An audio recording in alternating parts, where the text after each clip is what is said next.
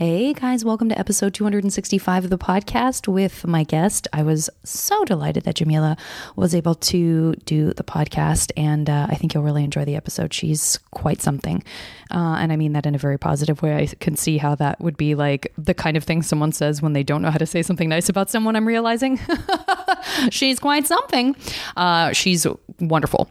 Um, I want to encourage everybody to continue watching Stan Against Evil. Of course, we air back to back episodes and we only do eight. So we are coming up on the end of the season and it's been doing great. And I, I know that has a lot to do with you guys uh, supporting the show. Thank you so much. Um, I tweet, I live tweet every Wednesday with the hashtag Stan, Stan Against Evil. And uh, I'll be doing that uh, tonight. But of course, it's too late for you to do it with me because you will hear this episode at the very earliest on Thursday.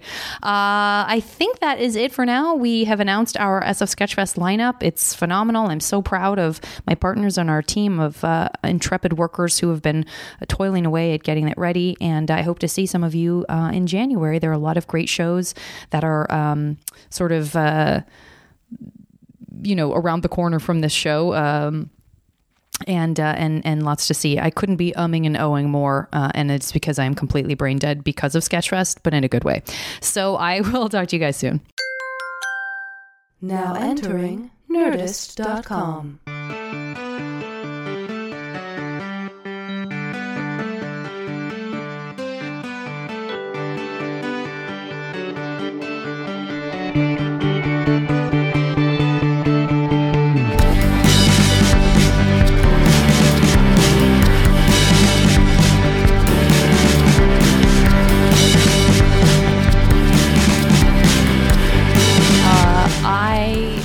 I love that I immediately just offered you a sad coaster that has been broken into pieces and then glued back together clumsily at best. Uh, I apologize for that. Um, Oh, wait, is that Ghost? Mm-hmm. Oh, so sweet. Yeah, it's this guy Scott C. Who, um, for those like pop culture nerds, there's this thing called um, Gallery 1988, and they really cultivate all of these artists who do this sort of like great kind of indie fan art for stuff. So we have wow. Beetlejuice; these are coasters, but then he does like these sort of limited edition prints and stuff. And so that is the coaster. So you can see why I couldn't just like No, have that break and let let it go. go. I had No. to really work to glue it back together. No, I'm so glad you did because now I'm going to steal it. And Now you can. in, I probably would piece. accept you stealing it, particularly if you just announce that you're going to steal it. That feels. I'm gangster like that. I mean, it's still stealing. I feel like stealing it's usually. gangster conno- yeah, it is. It's yeah. because it's just right in my face. It's totally unapologetic. It's more like acquiring. Like I think I might just acquire this from you without your permission. I believe it's called Thug Life. It is. I think it is called. As you can tell from my accent, it's something You're that I adopt. clearly extremely thuggish. Mm. Have you had to do American accents for stuff, or? Mm-hmm. Oh yeah. I have had to do American accents, Uh-huh. and I'm trying not to always do like the Valley Girl because I know that really is offensive for people. Like, oh my god, that was lit. Um, but I'm trying to learn, like you know, for for example, I think um, I'm not going to try and do them now. But yes, I've had to do American accents, and I just I die when I'm doing them because I'm so scared that I'm offending everyone because I know how horrific it is for me when people try and do English accents Right. at me. Uh-huh. Uh, and so don't do it. won't. Don't do it. I won't. I won't because I'm I'm I want to be really good at it, and I know that I'm not because it's nothing I ever practice. And so, I, but I, what I only want is to be talking to someone with an accent and then duplicate their accent perfectly, and then have them drop, be, gape at Blown me away. and say like, "I how do what?" And that won't happen. So I can't do it. Kristen Bell, unbelievable, Oh, yeah. authentic, like London accent. Yeah. Terrifying. Yeah, she. I remember she was in something that I remember her being. I remember her being British and thinking, "Oh, she did a great job." She was like a. God, what was it? It was something that was like uh it was like a period. Oh, I haven't seen too, that. so it was- yeah. she's terrifying. she's good. I have to kill her. We're gonna have to kill her. We're I guess Yeah. we're gonna This is when we decided. I guess I just gonna to agreed to. Yeah. do it. I don't know how I wow. God, I'm so really Isn't it great owning up to crimes before you've even done them? Yes, it's such a a relief. The guilt is just absolved. All the, the guilt really just comes from the secrecy of it, not the act itself. Um, yeah, that's. I won't ask you to do accents, but I, that's so- sort of a question that I had. Is that you know I think universally people, even people who are good at accents, if there fe- if there feels something that is leans on an affectation that feels thicker or more pronounced in some way, mm-hmm. then it's easier to sort of catch hold of versus something that um, is less affected and is just sort of more monotone. Like my accent feels very sort of like television newscaster to me, which is sort of not. It's just, but it's not as interesting as you know being from the south or being you know. Yeah. But um, but to an outsider, like, do you sort of go, oh well, now I, I see why British people like it seems like they lean hard into like New York accents or you know things that sort of they feel like they got like a real Oh, quality that's like, oh, I can put my I can wrap my head around this. This Or is the, uh, the Larry David like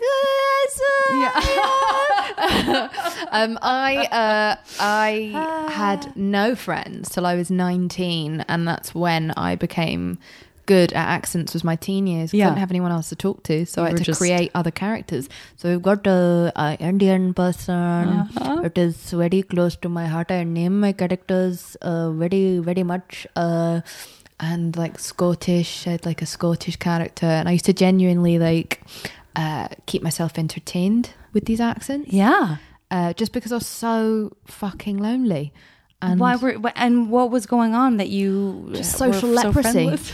actual social Mm-hmm, leprosy. like I was someone who I did have like one friend, but I don't even know if I can call her a friend now that I look back because she was only my friend on the weekends and weekend wouldn't friend. Wouldn't speak to me during the week at school because I've been there. it was infectious that if you were seen talking to me Yeah. that I would that then no one would talk to you. And why did you? What What was it about? Like, did, was it the way you, you drove? Was it a combination of things? Was it? It was many things. Uh, I so I got a scholarship to a secondary school that was very fancy uh, when I was 11 years old. And where I was this? This was in central London. Central London. And it was a very fancy. It's on Harley Street, which is where all the plastic surgeons are. And Uh-huh. there's this is randomly the school where all the girls go out and get their tits done at lunchtime. It's bizarre.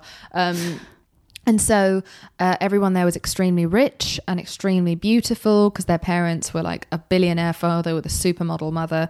And I was hugely overweight. I had acne. I had braces. I had glasses, which is fine, but I had shit glasses because just had shit glasses because I was poor. Uh, and I had no money and I was really inexperienced socially and uh, and so I, I and I spoke with uh, less of a less of a sort of English cut glass accent and so like I I think I just sort of didn't fit in instinctively with any of them. I was also one of the only Pakistani girls in the whole school. Yeah, I was going to ask if if ethnicity came girls. into it as well. Totally. Well, you never so- know. You know, sometimes there are Yeah. really diverse snobby schools. Yeah, yeah, yeah. Um, let me know where they are.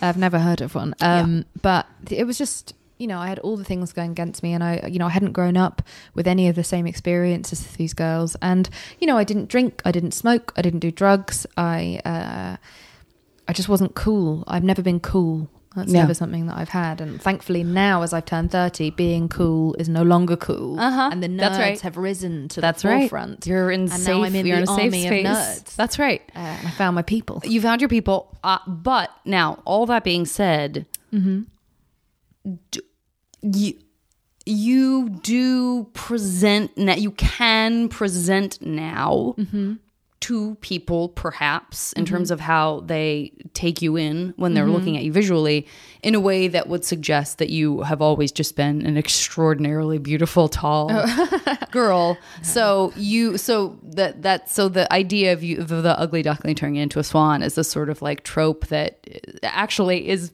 it's based a boring in truth. story. It's a boring story, but I, you know, I I became an English teacher at 19, and I was teaching English as a foreign language, and you have to do, and I I was practically mute until then like i wasn't very socially comfortable i definitely wasn't comfortable with public speaking but in that situation you have to walk in you've got people sometimes from 15 16 different nationalities none of whom speak the same language as each other never mind as you Yeah. and via the art purely of mime you have to teach them how to say english words like Yeah. basic english words Yeah. and so, you know, I had to sit in front of a room of like 17 Polish nuns and teach them why you shouldn't pronounce sitting as shitting uh-huh. via the art of mime.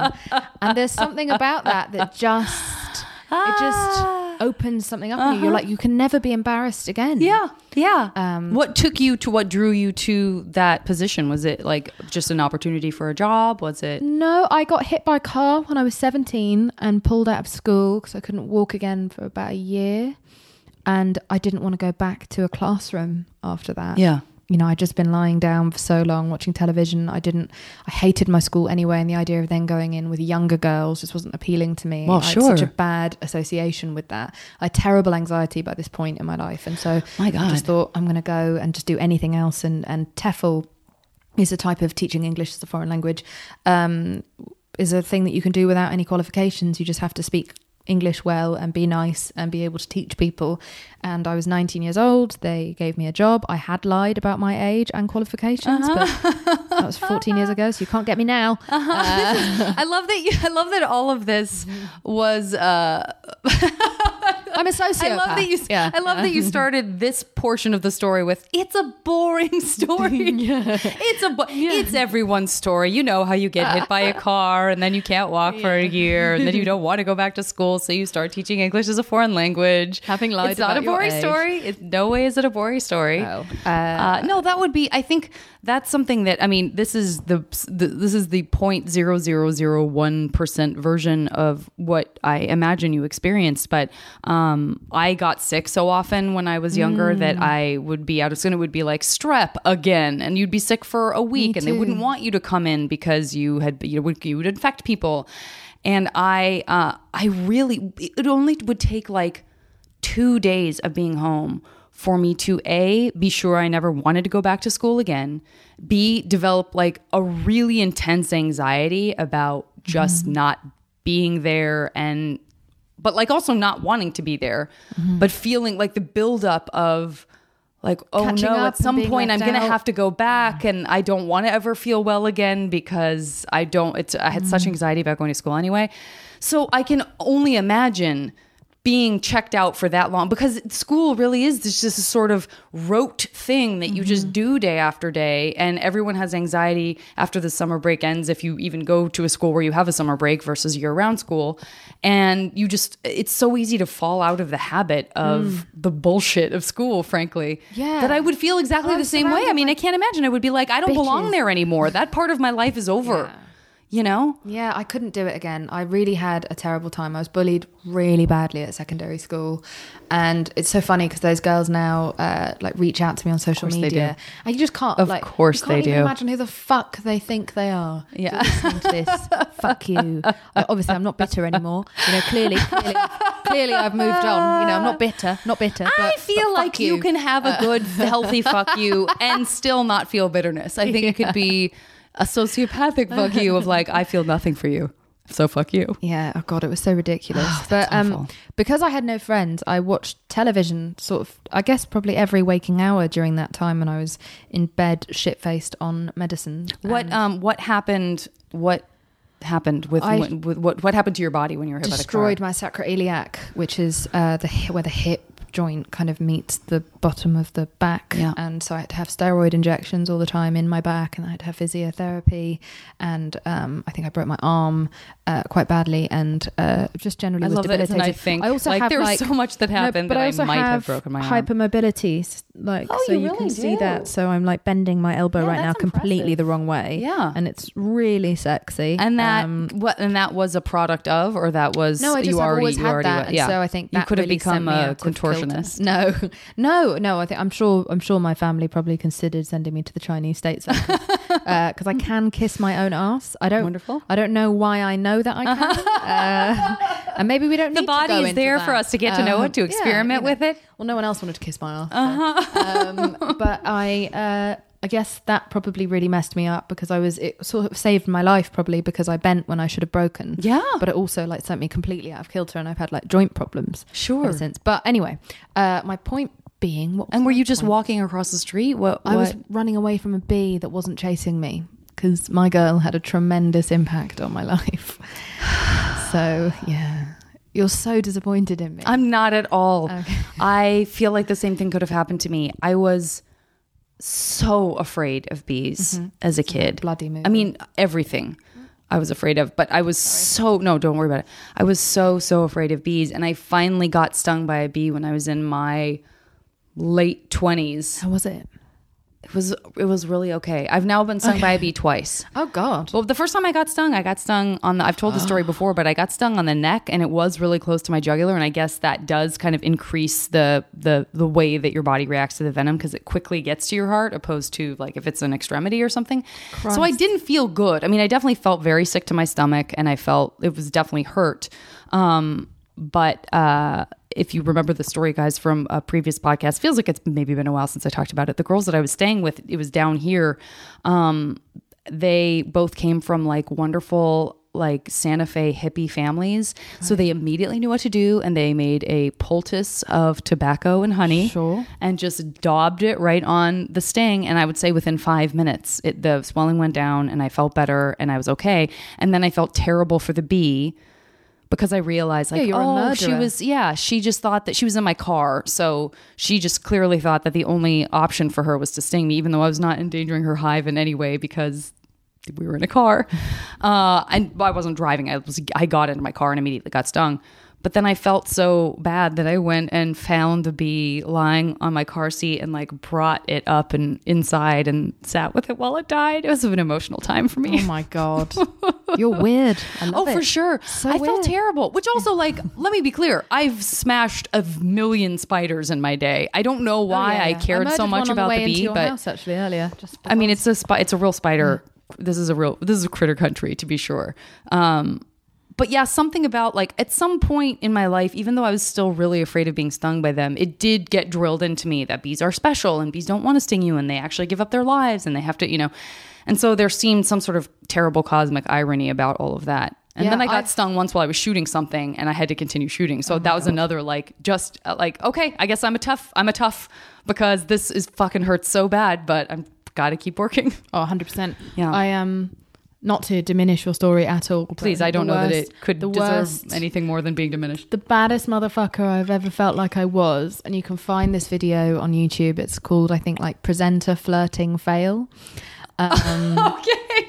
and it's a video of me teaser. having an argument with an English pop star that then turns into us chasing each other, trying to paint each other. Oh. and uh, I fall over. I trip over on a plastic bag and I fly into the air and I break my fall with my face, which it p- turns out isn't the right way to do it. You should use your hands, kids. Um, Oh but I, uh, yeah, no, it was, it was unbelievable. I did actually put my arm out, and you'll see that. And then my arm, because obviously it bends the wrong way, just caved and broke. God, My elbow broke, and uh, then I Oh went smash like face first. I lost my front tooth. I got a concussion, and then I had to keep filming. I used eyelash glue to stick my tooth back in. No, you did not. I did. I did. Because it hadn't. fucking the whole me? thing hadn't come out of the gum. I got stung by a bee. No, no, no, no, no. Oh god, I, mean, Holy I would have been such a baby about that. Shit. Uh, but yeah, I, When did this happen? I also had concussion, so I think that helped me make that decision. Like, Yeah. what an idiot! Like, they- Yeah. I had to sign a release form in the ambulance that said, like, I'm if I die, it's my fault because I'm choosing to get out of the ambulance with a concussion. And I uh, finished filming like an idiot. And what? So you were. So you were. Were you? What? What was the? You said presenter and yeah, pop I used to. I, so, okay, was- so after the English teaching, I uh, I heard about an open call for a, a job on television hosting a big TV show, and I'd met a producer in a pub who told me that he thought I was funny and that I should uh, apply for this job. I'd never heard of anything in TV. I'd never wanted to be in TV, but he did tell me it was a thousand pounds a day, and I was like 22, and I'd never even heard of that kind of money. yeah. Uh, and you know, it was that's pimp money. That's that's Yeah. the money, a big pimping. You know, Uh-huh. and that's uh, something I've always strived towards. Uh-huh. I- Um, listen, you're go- you're gonna get there. um, and uh, and so I went for the audition and I got the job. And again, I think the English teaching like just took away my inhibitions. Yeah. And, and I think also the car accident made me not really take things as seriously as I used to when I was a teenager. Boy, so- that makes sense. so hard on myself as a teenager. My God, I hated myself so much. Like read, I read back journals a couple of years ago from just how, how much self-loathing there was as to how I looked and how I was and how uncool I was and how I would never be loved. And no one ever wanted to kiss me. No one did kiss me until I was 21 years old. And so I just was full of insecurity. And I think the car accident knocked a bit of sense and perspective into me. If, if, if anything, like I've said this before, that I think all children should be hit by cars. Uh-huh.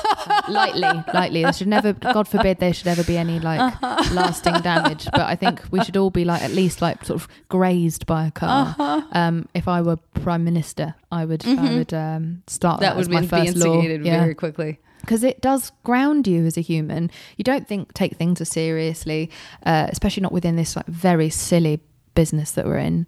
Like you know, if you can piss on your own, then everything else is cake. Right.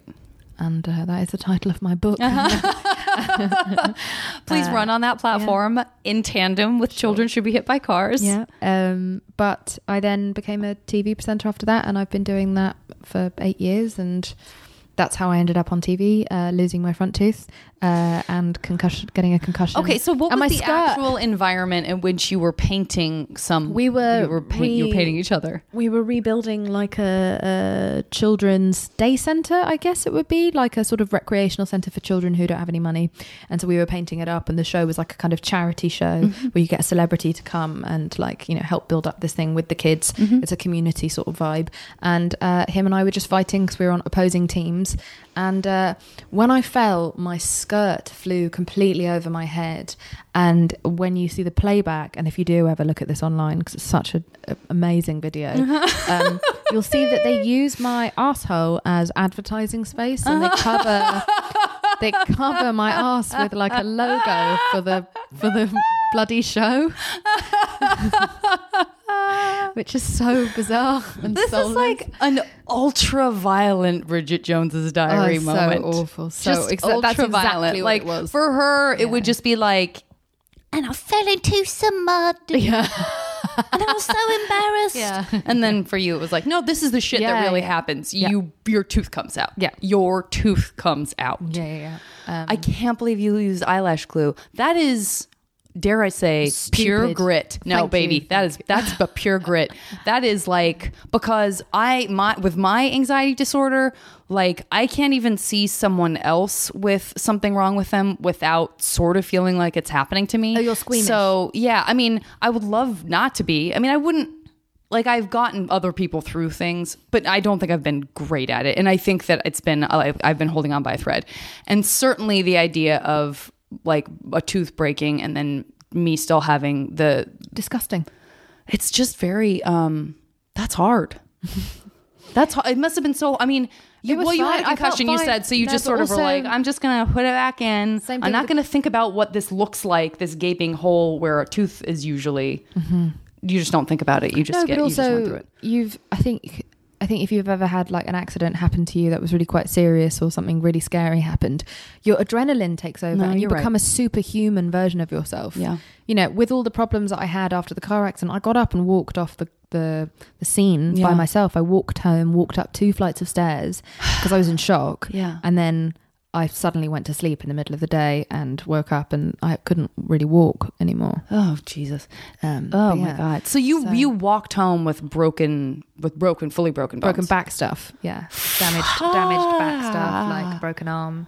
Uh, just bizarre, but uh, feeling great, feeling Yeah. the best I've ever felt. Like I was actually like, I was, uh, I was being smug about it, and I was like, I was like, no, no, no, I'm fine. Are you okay? Are Yeah, you okay yeah. in the car?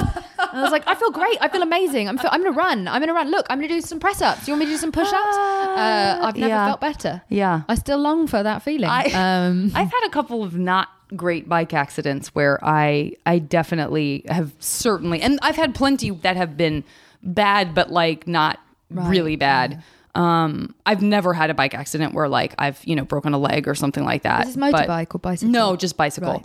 Um but but I've definitely do the same thing where like and part of it for me is if I can spring right up, then for sure nothing's wrong with me, which is not a guarantee No, no, at a all. stupid thing to but do, It's a but it's a feeling Yeah. of like the faster I can get up, the more I'll know I'm not hurt. Yeah. And then just continue on like same thing. Like I rode my bike down a hill to a hospital when like I had absolutely no business getting back on a bike, but it's just like, well, how else am I going to get there? This is my logic. It's insane. I know someone who got really drunk and fell off the top of a tree that he had climbed because he was drunk uh, and broke his neck in three places, didn't realize, walked into accident and emergency. And His they neck. had to, yeah. He, I mean, he would have severed How his spinal remarkable. cord, like if he had not like moved in any wrong way or Yeah. like jerked. At Yeah. all. yeah. Oh he walked into the hospital. It's unbelievable. Anyway, Yeah. So for you, when that tooth came out, you're like, this is old news. It's fine. I've I been told you through it's so thug, much worse thug than life. this. I adopt thug life. Yeah. Uh, also, it was a dumb thing to do and really embarrassing and went viral. Uh, so that was awful. Um, Oh God. but I, I, yeah, I carried on that job for about another year after that. Then I started doing live radio because I didn't have to wear makeup or have a thigh gap, uh, Mm-hmm, which is exciting. Uh, and then because they're really critical of like women's weight in England, like really, really yeah, worse, worse, I guess, than here because tabloids are so much more pervasive and pernicious in the UK in a way that I don't down. envy. Yeah, I really appreciate that. I feel like I can very comfortably skirt all tabloids. Like I Mm-hmm. don't have to look at them at the grocery store, and I just don't feel like I went a very long time without knowing what a Kardashian looked like. A very long time. Mm-hmm. Well, now I you don't still have to couldn't because tell you everyone looks like a Kardashian. well, that's so- true. Yeah. Especially the girls at lunch who are popping over to the plastic surgeon surgeon to get their boobs done. Oh, God, and near the your school. contouring. What's happening with the contouring? I don't know, but it is really turning everyone into. There's there's such an interesting.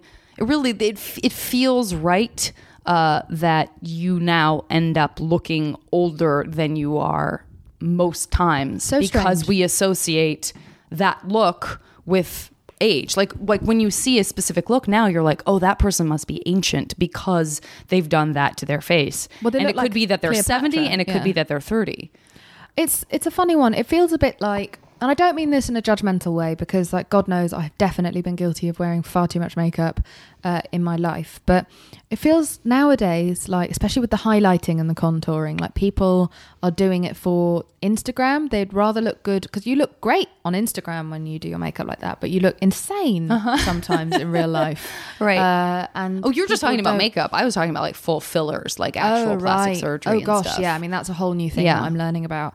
But um, but it just feels like people are just doing everything for the gram. You Yeah. know, everything is like they don't mind how they look in real life as long as to millions of strangers they look perfect, Right. amazing, and airbrush. It's very strange, but I'm here for it. Uh-huh. I'm 100 percent here for it. Um, we got to get some of that serious contouring on you i would go with just like a charcoal smudge stick yeah, let's just go straight black and white. I might just do a shit and Let's then just smear it uh, across my face. Uh, and we're embracing it the organic side of it Yeah, yeah. the organic Totally. side of the possibilities um, but yeah. so what did you what when you were staying home and watching television what Mm-hmm. were you uh was there a sp- a specific genre that you sort of Comedy. yeah comedy. This is why I find comedy to be a really noble profession that I feel very touched about being in now because I uh, I think it saves lives. It keeps people company in their darkest hours, takes people's mind off things. You know, um, even at our show, uh, people have been so many people tell me or tweet me or come up to me in the street and say that you know with everything that's going on in the current climate, they watch our show last thing before bed because there's something warm and fuzzy and distracting about it. yeah Um, I watched a lot of Friends, a lot of uh, Cheers, Frasier, like all American comedy. I probably learned how to act from watching 24 hours a day of just constant comedy. And I also watched a lot of self help programs. And I think that genuinely changed me. Like Yeah. a lot of Maury, Dr. Phil, Oprah. oh okay that kind yeah of yeah yeah Not, not that they are self help. It's more like you know reality TV, Yeah. trash sometimes. Um, but I I loved all of those programs. Jerry Springer, Bring It On. Uh-huh. Um, and I feel like those shows made me everything that I am today. I think that was the most formative year of my life, and Yeah. it was everything I learned from television. I'm almost like an alien who just like learned humans Yeah. from from that. Listen, I know it worked for Daryl Hannah and Splash. All she had to do I was spend a couple it. hours in front of those televisions. Oh, I, gosh. t- I do recommend that movie. Oh, I would love to watch definitely it, recommend I'll go it. watch that today. Do you have siblings? Uh, I have a brother. How Yeah. was all of that? Let me make it about him. How was all of that for him to go through? Um, he was. I think he was away in Spain. He was at school in Spain for a. How- he- he's older than you? He's older than me. He's like ten years older than me. Oh, oh wow, Um, okay. So in a lot of ways, So when he was- you get into the I'm kind of an only child by that point. Uh, yeah, I guess um, I was about six or seven when he went away to Yeah. Spain to live with my grandmother and go to school there.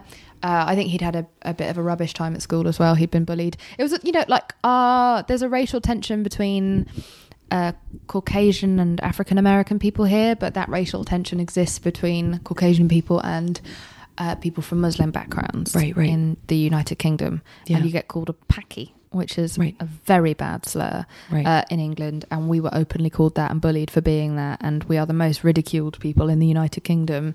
Uh, we're 100% at the bottom of the food chain, and then all of this ISIS shit has only made Right. that 100% worse, and therefore justified that inherent racism that existed long before people were afraid of us. They looked down upon us, Right. even though they love our food um, uh, and our tea. One of the most wonderful things about Yeah. But The um, he had a bad time, so he went away to school. So I think I did, you know, I did spend a lot of my time just, I learned everything from film and, and TV up until up until he'd left. He was very good for me. You know, he was one of my only friends. But right. And how did you end up here again?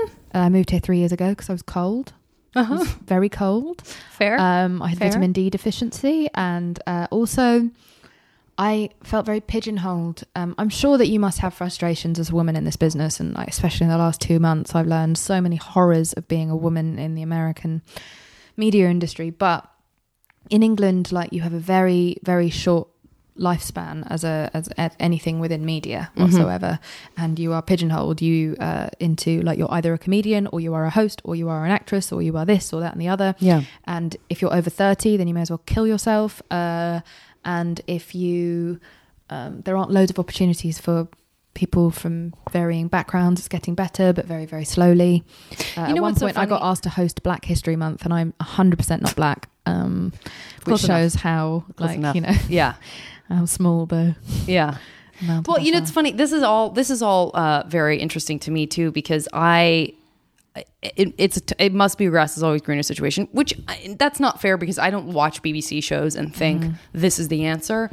But for a long time, I have felt like within this tiny pool of of programming that's made from this tiny pool of people mm-hmm. that they seemed to do a, a better job of sort of just like having more diversity in roles and stuff and You not and not English do? I honestly did. I honestly was like, God, I feel like I've seen more interracial couples than I was like earlier than I saw Mm-hmm. in the States. I feel like somebody is, you know, a, a DA and there's, it's not, it, it doesn't, there, it doesn't matter what color they are. Like it doesn't become, it's Mm. not about that. It's not like this is a, a part of the story that we're telling more than this kind of self-conscious it seems less self-conscious to me than american television. But also it's that's a that's something i don't know the way i know the way this side of the business works. So i might just totally be putting on rose colored glasses because it's like i need to have a hollywood somewhere. Yeah, totally. I mean, look, I I don't want to like shit on the British industry because I think we create amazing things and there's a lot of truth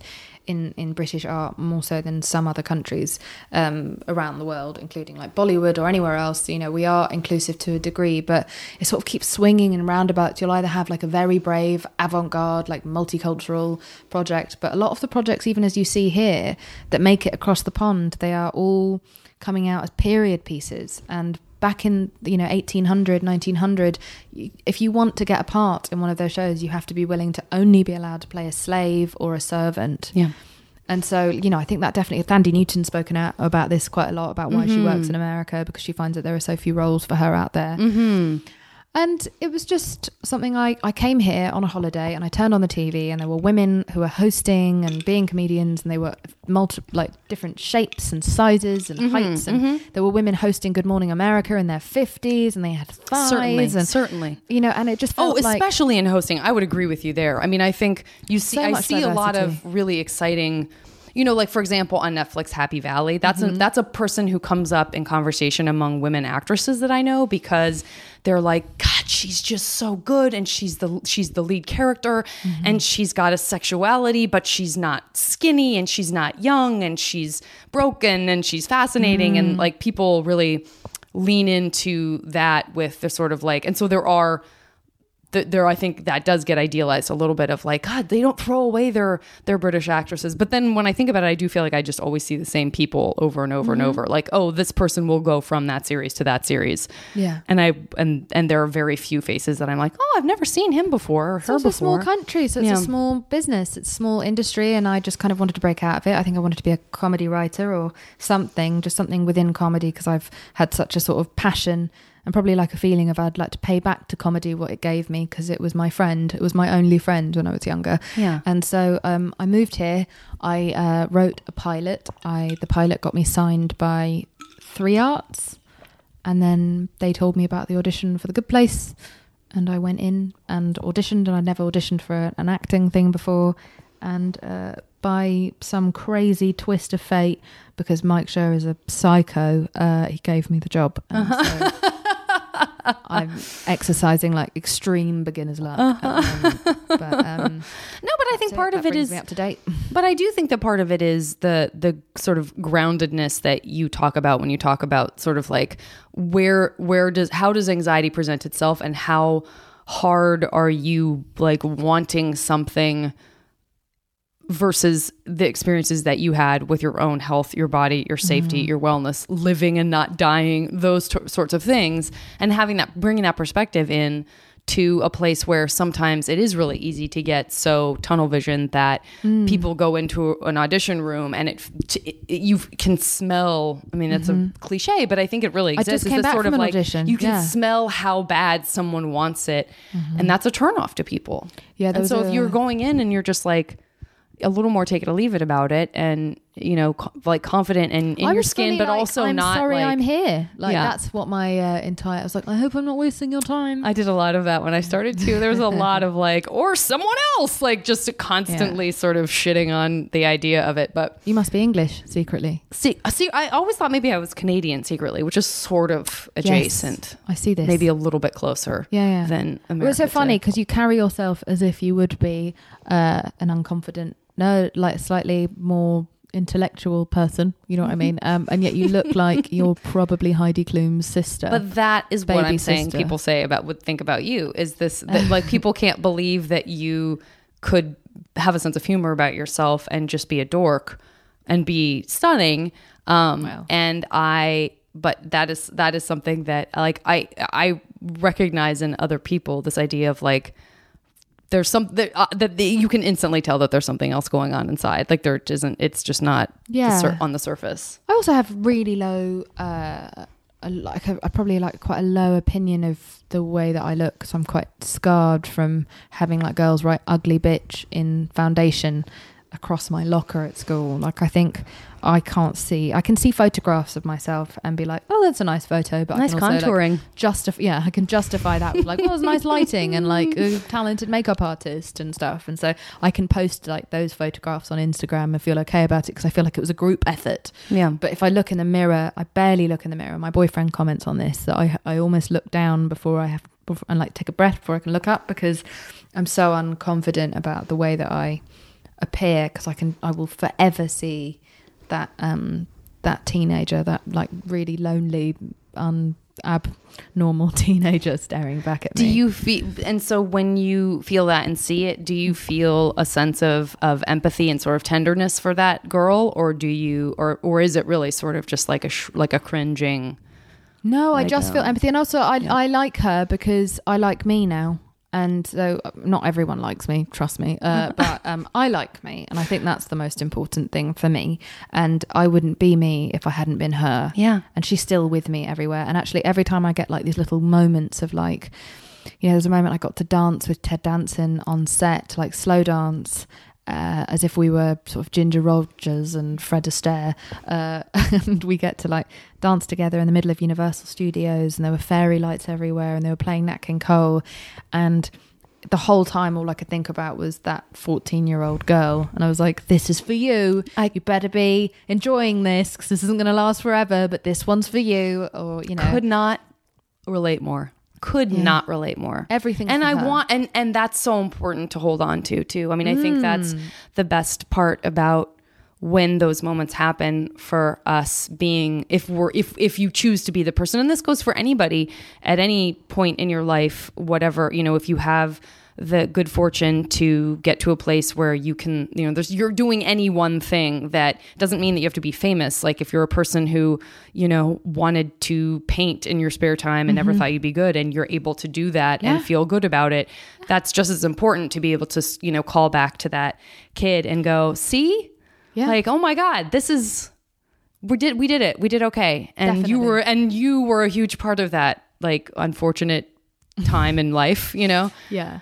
I couldn't agree more i think that's and and i never i hope i never lose that because No, you must never. You must know what I actively mean? try to hold on to it. I see so many people who've lost that, and it's like we were all just like awkward children at some point and they've forgotten that and they feel they behaved as if they're so entitled to everything and like yeah this should happen in fact i want more and i feel so sad when i see those people because Yeah. they don't get to see the wonder of like what our lives could be like what most of the people in the world live like. Yeah. you know in like literally in third world conditions. And we're here and we're doing something that we enjoy that we love that is so it's not easy necessarily you know because you're bringing something to the table but it's a fuckload easier than anything else i've ever heard of Yeah. you know we're not saving lives Yeah. physically and so i think that I, I find it really sad when people don't like enjoy every single moment of this and i've been doing this for 10 years now i've been in this business and it hasn't gone yet because i constantly keep her with me i put Yeah. her in my bag and i keep her with me all the time Same. if you've just started listening to this podcast you'll think i'm talking about a kidnap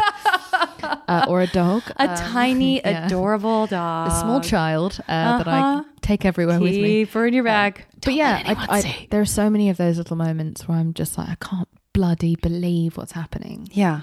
Even like this sounds so disgusting, but even waking up next to my boyfriend who uh, is exactly the type of boy that I fancied so much when I was at secondary school, and I never dated anyone like him throughout my life until now. But he looks exactly like. Obviously, he is not a teenager. Just to be clear, he doesn't look. He doesn't look exactly like. He looks like an older version. When he gets his driver's license, he is going to Yeah. be. He looks like an older version Uh-huh. of uh, of exactly the boys that I was too scared to talk to at parties. hmm Describe, please. Uh, tall, very English looking, skinny, uh, that sort of like still has a moppy sort of haircut. Mm-hmm, Um, and like a baby face, and his hair's really clean cut at the back. Uh-huh. Uh, and yeah, and he's just got quite a, an And he is demeanor English. He's English, yeah. And uh, he's the he's the kind of boy that would never have spoken to me at a party, or um, you know, I used to hold coats for the pretty girls at at like parties, Oh, for God's sake. yeah. Shall I tell you a What really is that? sad Yeah, what story is that? from school? Yeah, Do how does that even really happen? Like you just end up, please. yeah. It Does it involve coats? Uh, no, it's worse. Okay, Uh, but then quickly tell, quickly tell me how you end up being the person that becomes the coat check girl because that's Um, also deliciously sad. Well, uh, basically, I'd be standing at the sort of like right by the door, afraid to walk in, and someone beautiful and rich would walk in and hand me her coat.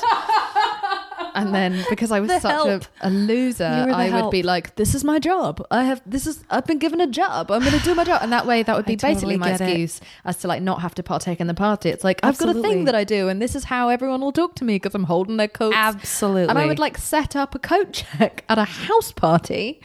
Uh, by myself, like someone once tipped me. It was, it was just so embarrassing. Right. Oh my god. I've not ever told this story on anything that involved a microphone before, but I'll tell you one of the like deep traumatic moments of school if you want to hear it. I I Okay. do. I, I I feel I'm going to be able to relate on at least That's some. so level. upsetting. Um, so um, I this is just like from a bullying point of view. So I got invited to. Uh, I'd never I, in my first two years at school, no one had ever invited me to one of their birthday parties, and suddenly the most popular two girls at school were having a bat mitzvah, is Jewish. I think you turn thirteen, um, and they were having a joint one. Two of the richest, like hottest girls at school, and uh, they invited me, and I couldn't bloody believe it. I was so excited. I went shopping for it with my mum and we got the most disgusting outfit. I don't know how she let me dress like that, but it was like it's probably my fault, but it was like a red crochet crop top and I did not have the figure for a crop top and like tight leather pleather, plastic leather, crocodile skin, brown flares. Uh, where you can see all of the camel toe, just all of. I, just, I didn't even know what that was at that time but now I look back and I remember what that was. Um, Oh. And I was on crutches at the time because I used to always fall over. And so I was constantly on crutches. I'm known at school as like the girl who was always on crutches. Oh, And so I turned up on crutches. I'd done my hair in like 14 different plaits because I thought that would look incredibly cool. I now realise that's cornrows and probably some sort of cultural uh, accidental reappropria- Oh, reappropriation. But um, I go to the party. I'm so excited. I cannot believe I've been invited to the biggest party of the year. And uh, they are so excited when they see me. And they're like, oh my God, Jameela, you look amazing. And I was thinking, I do look amazing. Help me, God, help me. And everyone's like wearing little black dresses and chokers, and they all look like Spice Girls. And I look like, uh, I mean, if hell was an outfit. um, and so I uh, walk, I, you know, I'm hobbling on the crutches, and they're like, "Come to the dance floor with us. Come dance with us." And I'm like, "Oh my god, they want me to dance." And so I'm like hobbling on. I was like, you know, I'm on crutches, and they were like, "It's cool. They look cool." And I was like, "Oh." So I, you know, I hobble onto the dance floor with the crutches, and I'm kind of trying to dance while on crutches, and um, they take away my crutches. They just grab my crutches and take them away off my arms, and I uh, can't stay standing because I've got like a I don't know broken leg or something, and um, so I fall over, and everyone stands in like a circle around me, like laughing and pointing at me, and uh, it took like three adults to get me up because I was a big un. I was a little bit of a big un, and uh, to be carried out of the party, and that's why they'd invited me there to humiliate me. It was like something out of an American. Yeah, I know. I was gonna say, like, short of dumping pig's blood on you, like uh, Yeah. Carrie, the So- Stephen King thing. It's a book. I don't know why I couldn't use the word. Uh, I don't even think I was also a told my movie. mum at the time. Like What I was just so mortified. I stayed there and I wouldn't let them call my mum, and I just wanted her to think that I'd had a good time at the party. Um, So you just stayed outside because you didn't, oh, on my own. darling. Yeah, it's bad. It was bad. But again, God, I why I am such a. I'm surprised I don't punch people more often because I get so angry when I hear stuff like that. It, it really makes me want to hit someone in the face, and it sounds like it would feel so good to me. It and we're talking about 13 year old girls, and Yeah. that doesn't stop me at all. I'm like, I would totally punch. I'm still 13-year-old afraid of the them. face. Like I see thirteen year olds all the time, and I like wince. Like they are my phobia. It's like bees and thirteen year old girls. Like, Understood. and like, nuclear Understood. missiles. Like those are my three big, Yeah. big fears. Um, and so uh, yeah, I guess. I guess the good thing is that it gave me. You can either go one way or the other with that situation. You can either be like "fuck everyone" and I'm going to be the best and I'm going to kill you all, or uh, I'm going to, you know, I'm going to shit on other people because someone shat on me Sure, and I'm going to exert my power over them Sure. because I was powerless. Or you can develop like deep, deep empathy and you can never ever want someone to feel left out or bad about themselves. And you can always like, you know, try to make people feel comfortable because you know exactly what it feels like not to be comfortable. I'm glad I went that way. Yeah. Um, I developed kind of excessive empathy. And uh, and it also meant that then when I became older and I did lose weight and I my skin cleared up and I became a, a TV host and a model and and an actress and all these different things where people are lying to your face all day just telling you oh my god you're a princess um, all day um, to your face like Yeah. looking you in the eye telling you you're a princess uh, I was able to always just not believe that and not buy into it and not think it was important Yeah. because of these just shitty years Yeah. That I'd had. Yeah, I always wondered. I like.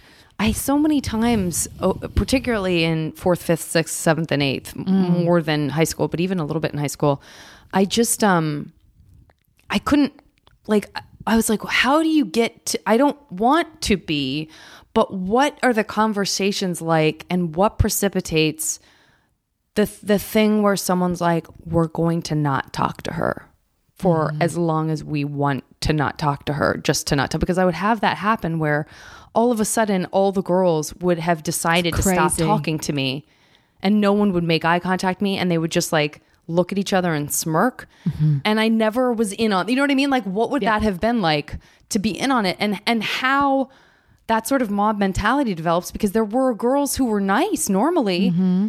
Like how did they they got them? Yeah. like what is that conversation like that that person who like your weekend friend girl mm-hmm. was like clearly liked you enough to want to be around you at times but was still enough in the fold that she would you know conform to well i'm not going to make myself a social pariah by talking to you like that that I was always really interested in that sort of t- the tipping point in between people, not the people who are running the show mm-hmm. and making sure that people are being treated like shit, but the people in the middle who are like so close to almost standing up for you and then they don't. It's teenage survival of the fittest. Yeah. It's like watching a nature documentary. In fact, that's the most brilliant thing that uh, one of the many brilliant moments of Tina Fey's Mean Girls is when suddenly the scene turns into the wild and, the- and they hear the become wild animals. m- wild, mad Yeah. animals. But that's Yeah. what it is like. It is like that. They have the kind of like pack mentality and they, they pick the strongest ones. And as soon as they smell a weakness in you, they distance themselves from you and choose you as the one they're going to kill for your meat, you know? And so it's, it's a real obstacle course to navigate. I think girls' schools are just a horrible idea. I think it should Yeah. be mixed, and not that there isn't bullying, so weird. and Well, that's the boys bullying, is- and now there's like revenge sexting and like whatever, Right. like revenge porn and all this Right. crazy crazy nonsense that Yeah. kids are getting up to. But, But see, I talked to that's what I always I went to public school and I always in my mind thought that all girls schools must be the absolute worst because I had Mm-hmm. like the like things that got me through those times were my guy friends who were like nice to me and didn't feel thought, thought that was weird and would never have done something like that to me. Um, but then I've talked to girls on the podcast, like as I find out more about what teenagerhood is like for other people, who were like, "Oh, I went to public school and it was awful because the girls were only terrible because there were boys around." And when I went to private school, my in high school, everyone got along and everyone wore the same thing, and there just wasn't that. And then I've talked to mm. girls who are like, "Oh yeah, that's it's exactly what you were afraid of." like I think it just depends. It really depends. It depends on what you look like. It depends on your genetic makeup. It depends on how you were raised. Like there's so many things. and where can- in the country or in what country you live. You can have. It just depends on your specific vulnerability. But I don't know a lot of people who were just absolutely fine and had the best time at, at high school. Yeah, who neither. Who who then? This sounds such a. I mean. I'm probably wrong when I say this, but I have not yet met people who had a great time in school, um, who then have gone on to like develop a load of character or empathy. I'm sure those people do exist, but I also haven't met that many people who just had a great time during school. I think we all realize more than each other like how crappy a time it was. Yeah.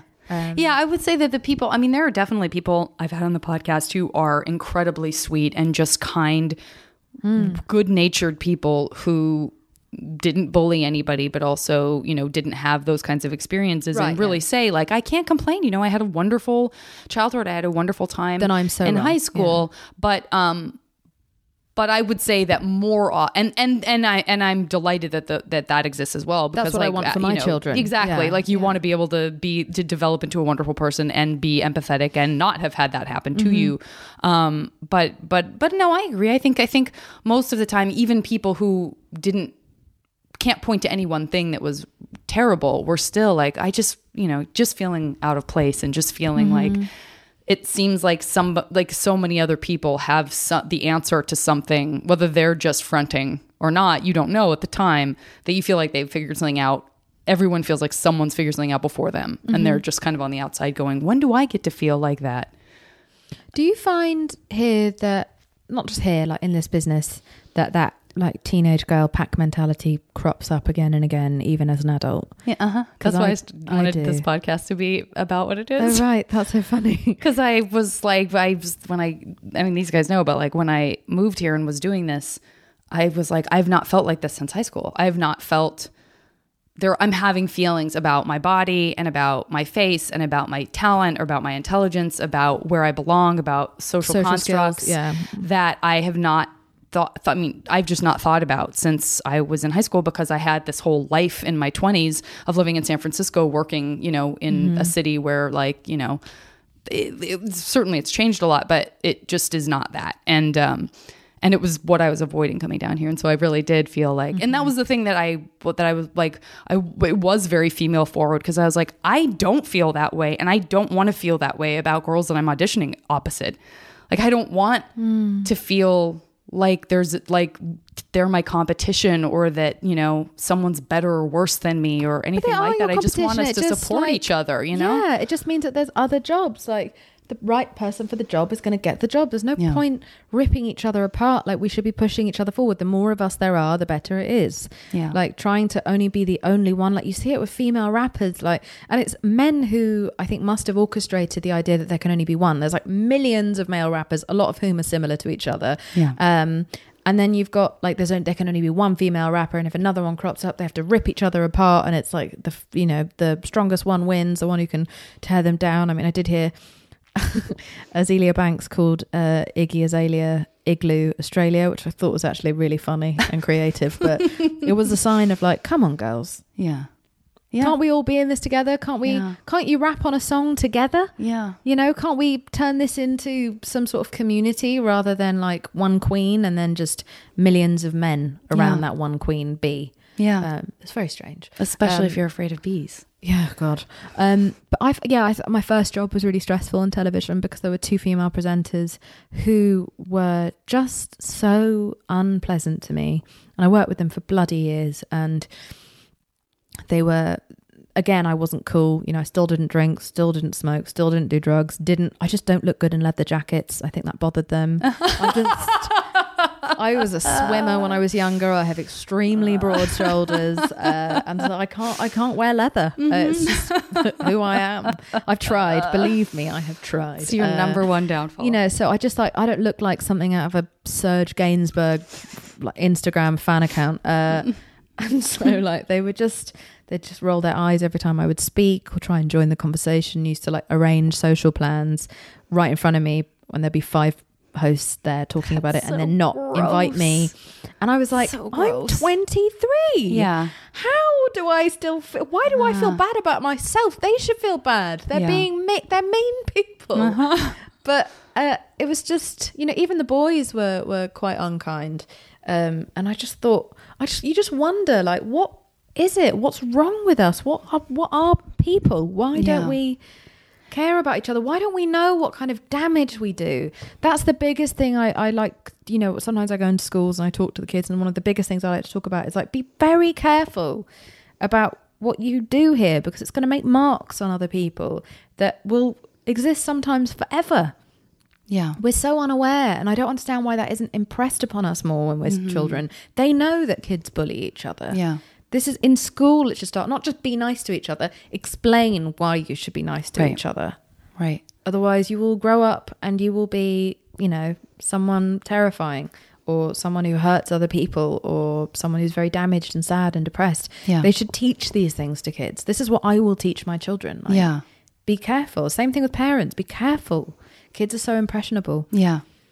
God, I was just thinking when you were talking about this too. I re- I remembered that I um, would always do like the, the most uncool response possible to that sort of behavior, which was I could never get past it, but I also couldn't like complain about it to someone else. Like I was compelled to like corner someone and just be like a red faced crying mess and go, "Why do you hate me?" Oh my god, no, Which that's great so though. uncool. No, but that's great. You want to at be least they like, can see. whatever, I don't need you. Like this is why this is, but that, but that's good because then you confront them with the fact that you have a feeling. When we bottle it up and we go, "I'm fine," and then they think you're fine.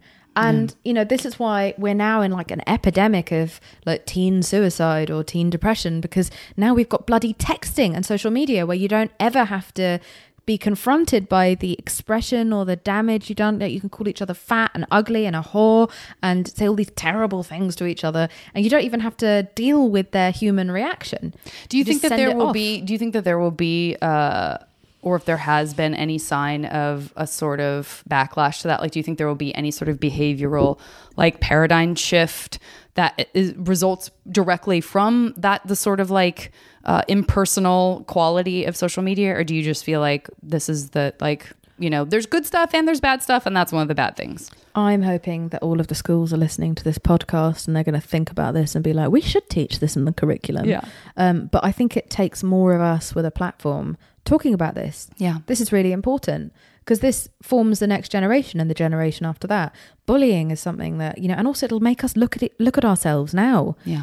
you know i just came from an audition where there were like 15 people in it and four of them were guys and the rest were all girls and you know we were all somewhat of a similar prototype and just the instant hunger games vibe you get as soon as you walk in where it's just like oh god Yeah. this doesn't feel why where does this come from why is this so quick for you Yeah. to just look at me make an assumption and have kill in your Yeah. eyes um, it's very strange but i think that we need to use our platform for many things and talk about women's obviously issues and you know poverty and immigration but we should also definitely be spending more time talking about this not Yeah. just scolding bullies explaining to them Right. why what you know what it is and what it what happens from it Yeah. sorry i don't mean to lecture you No, no, no. not a bully. Listen, I couldn't agree more. Um, I do, I do want to get into this mash game because I, I, as much as I want you to just move Yeah, in no here, idea I, I probably should let do, you go. I'll do it. Well, here's what I'm going to do. Number one, I'm going to go with so this is this first category, and you're just going to give me three picks um, from your uh, from your wonderful mind, um, and I think you'll catch on pretty quickly. Uh, so the first category I want to ask you is three. This is going to be three sitcoms. okay single camera otherwise, uh, that you can jump into and sort of just hang out with those characters. Like you're not a character on the show. It's the those worlds are suddenly real, and you can just chill out and like have those best friends and all that. Friends, Sex and the City, and Frasier. Great. Niles is my boy. I had a very good feeling that you would have easy answers for those. Um, okay, next one is uh, you look, give me give me uh, vacation home locations. This is uh, getting there is no uh, issue whatsoever. It's not a challenge, and um, I'm going to give you the option. It could either be real places or it could be like places from you know Lord of the Rings and you know the planet Hoth, etc. If you want, but three. So three places, and they have to be easy to get to, or just no, I mean as in like it yeah, wherever they are in this universe, they're easy to get to. Tokyo. Great. Um, I've always wanted to go to Bora Bora. Great. From that film Couples Retreat. Everything I know is from like Lost in Translation, Bora Bora. Because I never leave my house. So I have to think of films that I've seen about people who did leave the house. Um, and where else? Where else? Where else? I would like to go to, um, you know, Rome. I love Rome. Great. I have actually been to Rome. I have not, and I would like That's to. I've been to I've been to cities in Italy, but I never made it to Rome. I love Rome. Um, great. Okay, give me uh three. Okay, I really because you are because you have that same sort of pop culture obsession that I had growing up, and I could just do these categories forever and ever. Give me three fictitious.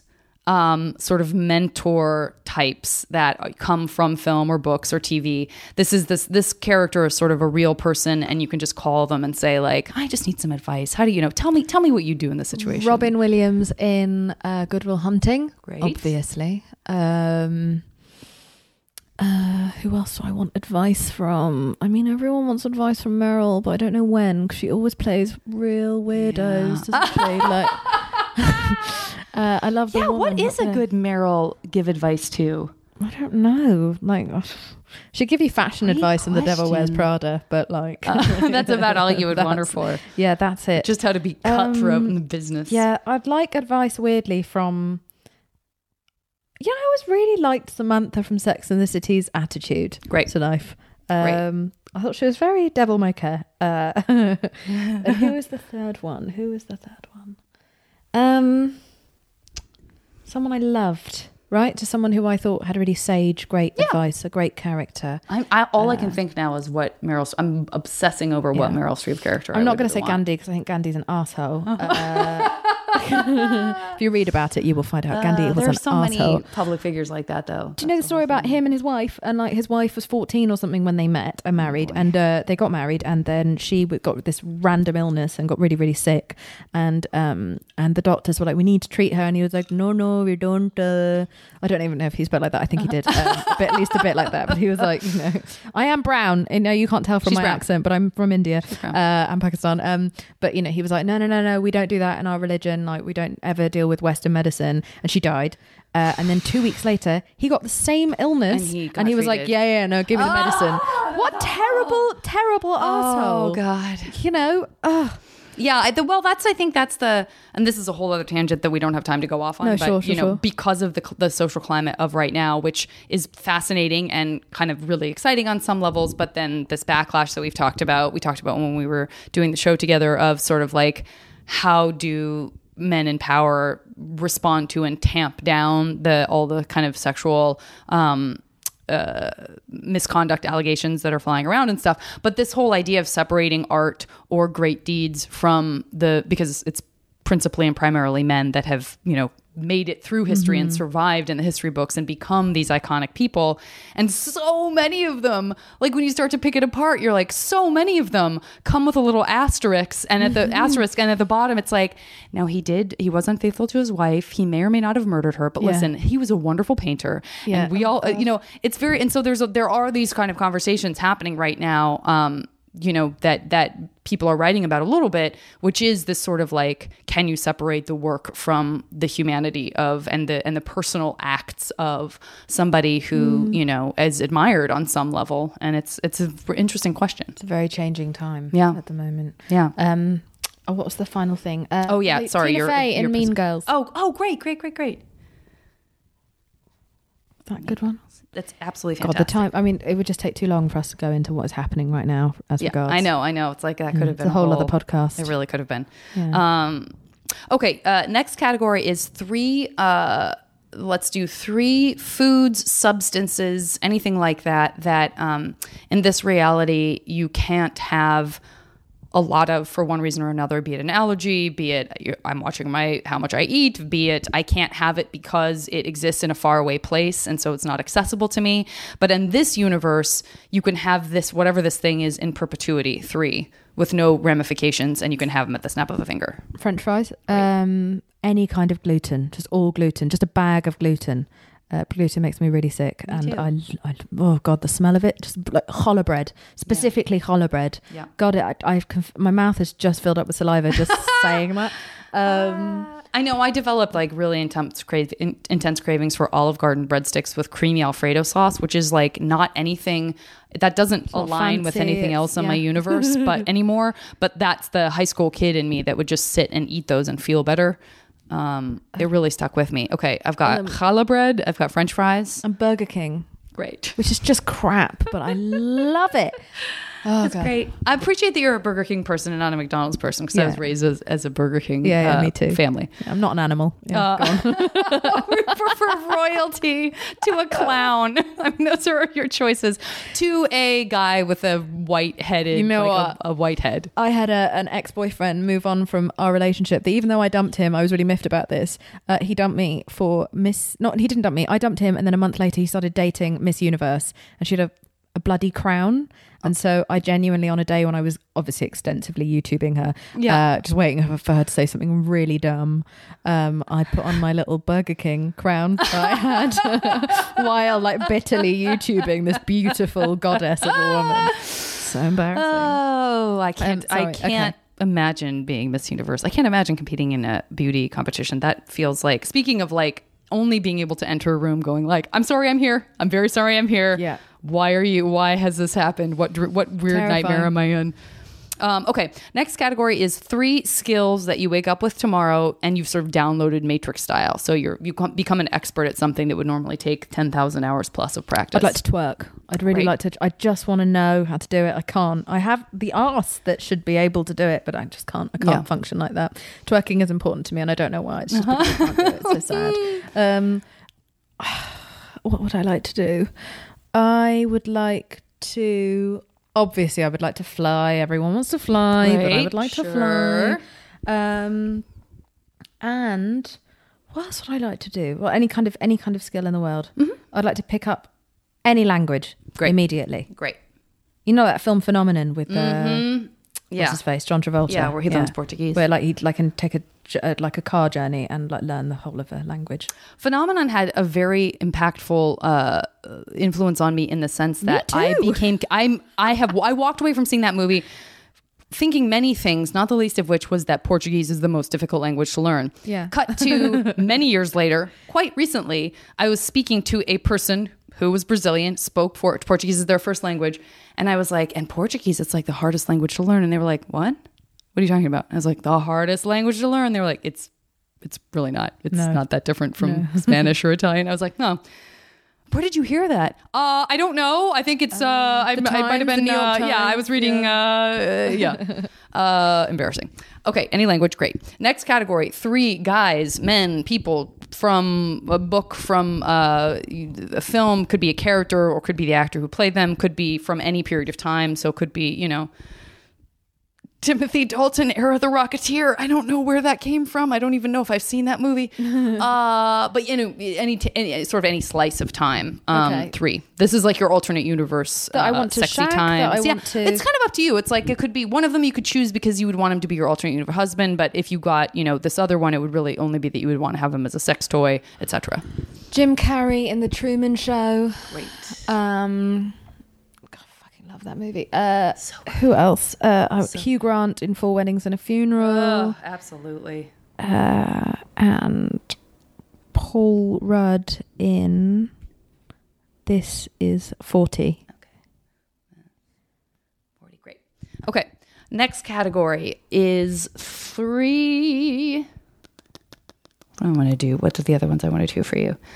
three um well fuck i'm just gonna do it three movies that you can jump into and hang out with the characters and just be and be in the space Oh right, okay. Um Trading Places with Eddie Murphy. So ready for that. So ready. Um what else would I like to be in? Uh Dead Poet Society. Great. Those are my boys. Um and what other film? What other film that I just love and would want to watch all the time? You know what? This is so uncool of me, but uh, my best friend's wedding. I love Julia. I don't care if that's not cool. I don't know if it's not. cool. I don't know if it's not cool. I I, don't care. I t- just that's someone where, you know, I I sort of like as I've gotten older, I think I've gotten better about looking back and seeing, uh, uh, particularly with certain actors, like, oh, I get like, could you be more likable? Especially when I see the sort of counterpart that isn't. You know what I Mm-hmm. mean? Where I, you really go like, oh God, this is why this person is wildly successful. Yeah, and part of it is their imperfections, and part of it is that sort of goofy lack of dignity on some level. That you know, that sort of vulnerability that like radiates out versus somebody who just sort of isn't open in that way or isn't self-effacing in that way. I practice a total, a, an attempt at a total lack of pretentiousness about these sort of things. Like I like trash. I am a trashy person. I, I'm basically just made out of trash. If trash mm-hmm. had a wig on, that would be me. Okay, all right. I'm just trash with a wig Yeah. on, uh, and so it's who I am, and I I like talking about these things, and I don't care. This is this is good because I've come up with an all new category just in the spur of the moment based on everything trash with a wig said, on? Okay. which is take away the wig. Uh-huh. This is the new category: dumpster diving. Great. Three dumpsters full of one th- thing, but in multitudes that you would be most excited to happen upon. Like, oh my god, a totally full dumpster of blank. Three. Okay, people's leftovers. I fucking love people's leftovers. Strangers' leftovers. I will reach over to other tables. uh, I love Great. leftovers. Great. Um, also love food off the floor. Um, but okay, so that's food. Uh, old private saucy photos. Great, great, great, Um, and what else? What else? What else? Drafts, rough drafts of letters of important letters. Oh, wonderful. God, I love this new category. You've made an indelible impression, like a lasting legacy in this MASH game. This is my new favorite category. This is very exciting. Okay, so this is the part where I figure out which of these you end up with per, per, per category. So uh, just, I'm going to quickly do something like, don't, you know, give it a couple of You're seconds. going to do some light maths. I got to do some light math, but first, before I even, oh, I'm sorry, British. I need to do some light maths. Before I do that, I just need to like do this little squiggle. So give it like, you know, three beats ish, and then tell me to stop. Okay.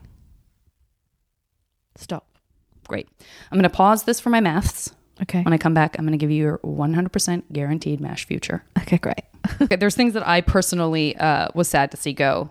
A couple of pa- heart pangs. Uh, one of them was that you didn't end up with Burger King, but you did end up with French fries. Okay, which fine. No, no, that's is- fine. That's in the same category. Yeah, yeah, no. Um, so I'm very pleased that you have this uh, unlimited access to French fries. My with blood type zero is French fries. Your so- blood type. You are at the point now where your blood type is French fries. Uh, I want to congratulate you on your mansion, not apartment, shack, or house, but mansion, the very best Okay. your mansion in Tokyo, which is one of the most expensive sure. places to be. Okay. So you've done very well for yourself. Thank you. Uh, I don't know if um, part of that is that you are one of the world's best twerkers, Oh no. but Uh, perhaps you've been raking in millions twerking. oh my god. Maybe I have a you YouTube Do channel, have like a, that? Yeah, a YouTube tutorial as Yeah. to how to be as good at twerking as me. Yeah. You're amazing. Thank you. Uh, I want to congratulate you on your ability to step into either the world of friends or my best friend's wedding. okay. Good. You got both of those. I'm Very pleased for you. okay. Good. Rupert Everett was so darling in that. Oh yeah, he's doll. so great. Uh, he looks a little different now. Like there's there's something that I feel he's either had surgery. It's none of my business. Hundred percent. But he looks different. Yeah. He just doesn't have the expressions anymore. It's like when you see a, yeah. a beautiful dame actress where you're like, but now you can't move. Like I don't care if you have work done, but just let me see you still be able to like make faces. It's, it always looks like someone standing in front of a very strong fan all Yeah. the time. Um, okay, Maybe that's so- the look he asked for. Okay. You know, my boyfriend actually says about me. Uh, he said this the other day, uh, which is sad and true. Um, that um, he's like, you know, you talk about, uh, you bring up the Friends characters several times a day, uh, as if they are your friends, as if their anecdotes are anecdotes that Yeah. you were there for. And the thing is, is that they were my friends growing up. I get it. That was it. They were my only friends. So I, I talk totally about get things it. very colloquially, and I'm like, oh my Yeah. god, this is like the time that Chandler did this, and I do this several times a day. Oh, I get it. Every day. I Every really day. get it. so embarrassing. I, I got to work with that monkey, um, and I was like so wowed that I was working with That's the coolest thing the, I've ever heard. the the Weeper Capuchin monkey. uh, I would have been too who's a girl whose name is Crystal. Um, she was very cute. She just started cleaning under my nails. She was like, grabbed my fingers and was like cleaning under my nails. sure. She was grooming me. Uh, listen, I want to. I don't. I don't want to get derailed here because we still have some good news left. Sorry, okay. Um, no, that's on me. Uh, and also, it doesn't matter. Um, I want to congratulate you for your uh your close friendship with Robin Williams' character from Good Will Hunting. yes, really the best one. I'm so feels excited like that you got really that. happening. I know. See, this is why I end with it because you walk out feeling like elated, and uh, you also. You've also stumbled on a dumpster full of other people's leftovers. Mm-hmm. Great. Heaven. Dive in. Yeah. Uh, and you're going to be enjoying that with um, Jim Carrey's character from The Truman Show, which I was also very happy with. That was my would have been my number one choice for you. Um, I think that's everything. I think I got it all. Yep. Yes. Yes. Yes. Yes. Yeah. So God, I that's love your my uh, fake life. That's your beautiful fake future. Thank you. Thank you so much for doing the podcast. I've been looking forward to this uh, since we met. And um, where can people find you? What would you like people to know about, if anything? Oh, uh, people can find me on a show on NBC called The Good Place. I guess Uh, if you don't want to see me on it, it. that's fair. But Ted Danson and Kristen Bell are on it, and you can watch it for them and just sort of ignore me.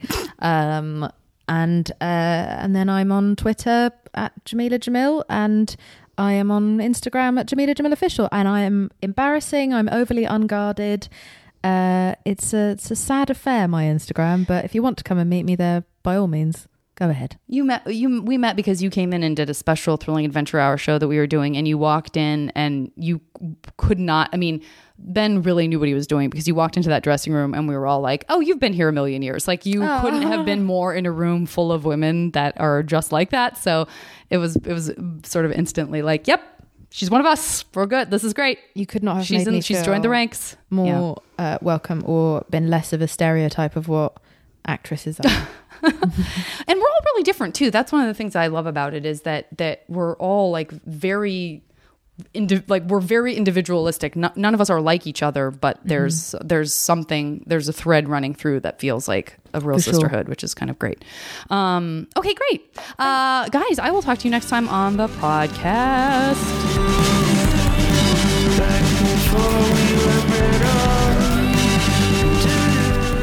As always, the JV Club theme song is Back Before We Were Brittle by the amazing Say Hi. Now leaving Nerdist.com.